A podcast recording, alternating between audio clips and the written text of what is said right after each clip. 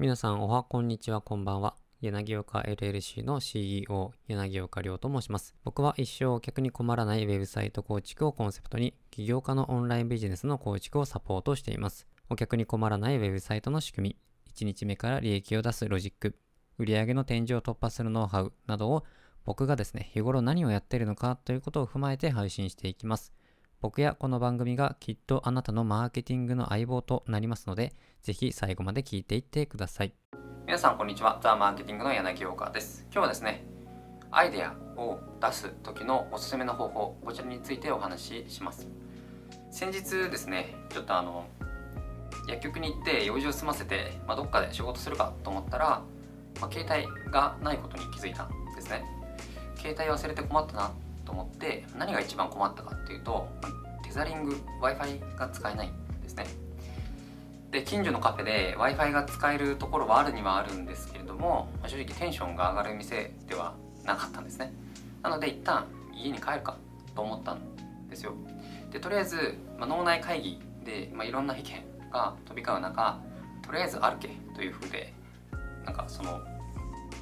言葉がですねあったので、まあ、その脳内会議は終結したんですけれども、まあ、その議長の声に従って、まあ、歩き続けた先に見えたのは、まあ、この界隈で有名な古き良き街並みと続く、まあ、1キロぐらいの道のりなんですね、まあ、通称奥の細道とは僕が勝手に言ってるだけなんですけど、まあ、道に沿って流れる小川、まあ、排水溝ですね。排水溝まあ小川みたいに言ってますけど、まあ、木々の隙間から太陽の光が差し込んででも暑かったので、まあ、汗だくになってですねセミの声も聞こえて夏の風も吹かれるわけです。そして一軒のコーヒーのお店があったんですねコーヒー屋さん、まあ、カフェというか、まあ、コーヒー屋さんですねカフェ古き良き店。で w i f i は使えないんですよその店。なんですけど、まあ、その中に入っていくとすごく充実した2時間を過ごせました。でそこで何をやったのかっていうと、まあ、w i f i がないのでパソコンはできませんよね。で本を読むのもいいんですけど、まあ、せっかくなら別のことしようなかなと思って、まあ、そこで取り出したのがペンとメモ帳を取り出しました。まず、まあ、自分が今持っている仕事の整理ですね。終わったタスク未着手のタスク。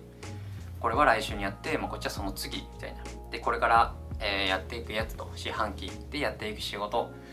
とやっているとなんだかアイデアが湧いてきたんですね。で別のページに殴り込みをしてみる殴り別のページに殴り書きを始めてするとなんかどんどんこうイメージが膨らんで、まあ、いい感じになったんですね。そういえばこの課題は考える時間がないなと先延ばしにしていた問題だったんです。今考えようって。それを今あまあ今考えようかなと。でこれをこうしてまあやっていけばああと実行するだけだなというところまでいけたんですね。で何ヶ月もまあ、感じてなかった、まあ、正直忙しかったのででいつも何かに追われているようなところからの解放されたわけなんですよ。たった2時間なんですけど、まあ、なんか大きな仕事をやり遂げたような達成感があったんですね。それだけで、まあ、実際脳科学的にも脳が達成イメージを持っていればその仕事の半分は終わっていると言われてるんですね。そして、ま、時間を忘れれるような集中力を持続させることができた。づいた時にはですね夕方ぐらいになってまして外もですねちょっと夕方になってました。で結果的に僕が体験したのはですねデジタル断食っていうんですか？そのネットから隔離されるというかというところだったんですね、まあ、程度の違いがあれ、えー、程度の違いこそあれ、まあ、僕たちはですね正直デジタルに依存してるんですね。SNS でニュース見たりなんとなく YouTube 開いたり Facebook 見たり通知のたびにスマホチェックしてみたりとか、まあ、常にネットとつながっていてスマホが手放せなくなっているという方が多いと思うんですね。そして常に強い刺激にさらされているので、まあ、1時間も集中をキープするっていうことが難しくて深く考えることができないんですね、まあ、そこで登場するのがこのデジタルから隔離、まあ、デジタル断食とも言うんですかね、まあ、やり方は簡単なんですね。デジタルデバイスを触らない。時間を作るだけなんですね。加えて今回良かったなと思う点がいくつかあるので、まあ、それを紹介するんですね、まあ、ポイントとしては、まあ、スマホを置いていくというところですね、ま、うっかりスマホを忘れたので今回そういう結果になったんですけれども、ま、そのままどっかのカフェに入りましょうと、ま、手元になければ気にもなりませんし万が一と、えー持っていくと気になってしまうので、ま、家に忘れていくのがベストかなと、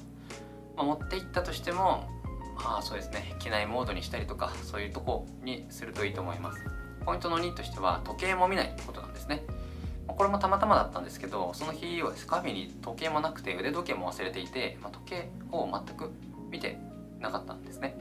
なのでもう30分経ったとかそういうことが時計を見ていると気になるんですけれどももうこの日はですね正直今何時かというのも 分からなかったことに焦ることもなく集中することができたんですね。で、まあ、帰りにですねお店の人に聞くと、まあ、時計はあったんですけどすごく分かりづらいところにあったので、まあ、結果として、ま、時計を見ることもなく済んだというところなんですけれども、まあ、3つ目ですね。3つ目は、ま、手で書くですね、ま、結構あのパソコン使って文字を打つということが多いんですけど思考的に、ま、セールスライティングとか、まあ、僕やるんですけれども、ま、手で書くですね。で思考そのアイデア出すには手書きがいいというところなんですね。企画を考える時とかアイデア出したい時問題の解決策、えー解決策を問題の解決策を見つけたい時など、まあ、そういうのはですねまパソコンより手書きがいいんですね、まあ、なぜかというと理由には諸説あるんですけれども一つはですね手で書くことによって脳みそが活性化するという説があるんですね。手で書くと体に動きが加わるじゃないですか。で運動的なそういうところも使って、まあ、右脳も刺激されると。でさらに文字を思い出すのに記憶に関わる領域も使うんですね。この認知症予防にもいいとも言われているんですけれどもまた感覚的には、まあ、フォーマットに制限されず、まああの書きたいように書けるというのがいいですね。僕の場合は方眼のノートを使っていてその線の間ではなく自由に書くみたいなところもすごくいい、まあ、無地でもいいんですけれども、まあ、僕は方眼の方が好きなので、もう方眼のノートを買って書いています。で言葉と言葉とですねアイデアとアイデア同士を自由にそういうことでつなげたり、まあ、円にしたりとか脳内で思ったことそのままノートに書き出して見える情報にするといいなと感じました。で最後なんですけれども、まあ静かな場所。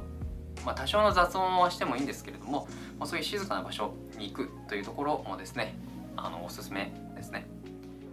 でいつも忙しくしてたり、まあ、考える時間が取れてないなという方は、まあ、ぜひ休日にでもですね、まあ、スマホを家に置いて、まあ、紙とペンだけでもう出かけてみてください。きっといいし、えー、ときっといい時間過ごしたなと言いたくなるはずです。ちなみにですね僕はサウナが好きなのでたまにまあ、サウナ付きホテルに泊まったりして仕事をしたりしてますね、まあ、家族の協力があってなんですけれども、まあ、仕事に集中できるし何よりリフレッシュにもなるのでぜひですね、ま、自分の時間一人の時間を作る。そういう集中した時間1時間でも2時間でもいいのでそういう時間を作ると意外とアイデアってそういう時に出てきたりしますのでぜひやってみてください。最後に忘れないでほしいのは僕らは僕らが目標とすることまであとチャレンジ1回のところまで来ているということを忘れないでください。それでは今日も聞いていただきありがとうございました。